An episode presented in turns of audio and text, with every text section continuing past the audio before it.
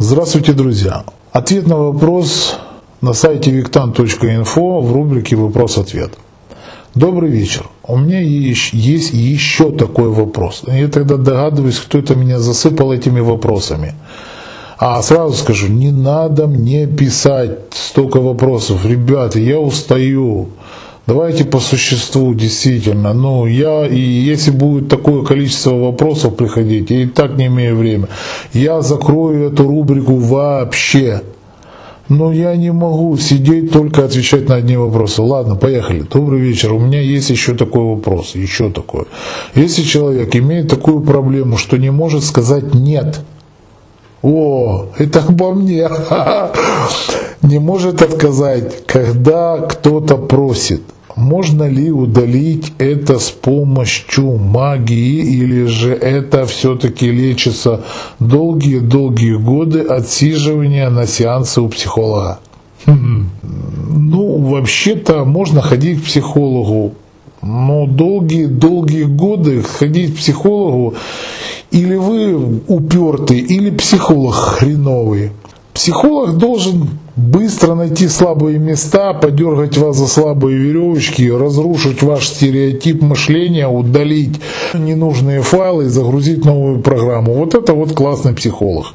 А то, что он там будет годами слушать вас и вытягивать с вас деньги, ну, ну, это американский стиль, они там любят, балдеют на этом.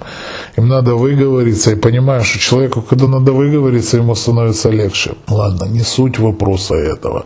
Значит так, если человек не может сказать «нет», ну как так-то? Я, честно говоря, вот сейчас буду ругаться, на самом деле в некоторых вопросах тоже не могу сказать нет, особенно когда по-хорошему просят. Очень сложно от, от, отказать. Когда борзо просит, когда там нагло просит, когда переходит на ты, мне мотивирует еще типа, мы шли на вы, это идете на врага. Люди слышали звон, да не знают, где он. Когда применяется ты, когда вы. На вы говорили врагу, потому что он не с его рода, не с его селения. А так как мы не можем быть с одного рода селения, то не можем говорить ты всем. Ну ладно, о чем говорить, это проехали и тут. То есть тогда, когда человек вежливо просит, когда там рассказывает, особенно еще трудно там отказать человеку, когда подъезжая, знаете, там а делает такое небольшое подхалимство, как, э, ну, я извиняюсь за такое, может, сильно резкое слово, как поют дифирамбы, хорошее что-то пишут, ну и как бы авансируют человека на, на хороший ответ, на чувство долга, что я ж тебе похвалил, ну и теперь попрошу, что ж тебе сложно будет отказать. Ну, об этом еще там писал Наполеон Хилл и так далее и тому подобное. То есть, как авансировать человека. Этому, да, действительно надо учиться. Это целая наука, как взять и отказать. Но просто смотрите, вы должны понимать, я вам сейчас расскажу один такой случай из моей жизни, который в свое время очень меня серьезным вещам научил. Это мой товарищ меня научил. Значит, было, это очень было давно. Товарищ там занимался грузоперевозками. Я тоже в то время, но только работали в, нас, в разных направлениях. Это где-то 90-е были годы, конец 90-х, что-то такое. Ну и у него э, такой сабантуй был э, вообще не по серьезному поводу, там собрали что-то, жарили шашлыки, отдыхали, и за этот весь банкет он сам рассчитывался, мы ему там предлагали деньги, он говорит, да нет, я вас всех угощаю.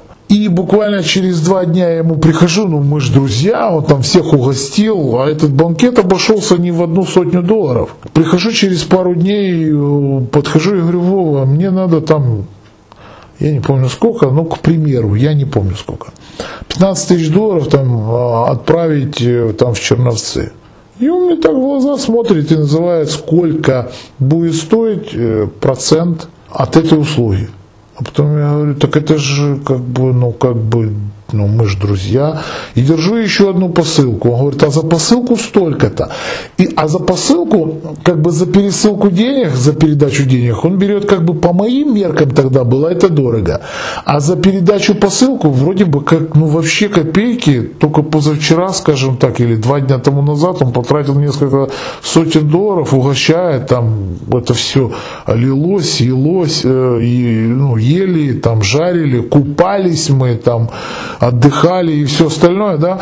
И тут он ну, к примеру, там говорит там за передачу посылку там полтора доллара. Почему я в долларах называю? Ну, для того, чтобы у каждого, каждый живет в разной стране, ну, был какой-то единый эквивалент серьезной валюты, ну, на которой можно поравняться. Да? Ну, как бы полтора доллара. Я такой, я, я вроде как не понял, да, его, а на самом деле он мне потом говорит замечательную вещь. Вот тогда, когда, говорит, мы гуляли, это была дружба. А сейчас это мой бизнес. И вот эти слова, вы знаете, мне вот уже больше, наверное, 20 лет, вот они как бы вот так вот и звучат в моей голове. Не путайте дружбу, секс, любовь и бизнес. Так вот тогда, когда покушается на ваш бизнес, на ваши чувства, на вашу зону комфорта и на ваше хорошо, умейте людям сказать нет – Потому что это воры, халявщики, которые на шару хотят получить с вас что-либо. Надеюсь, полностью осветил данную тему. Всего вам доброго. С вами был Виктан.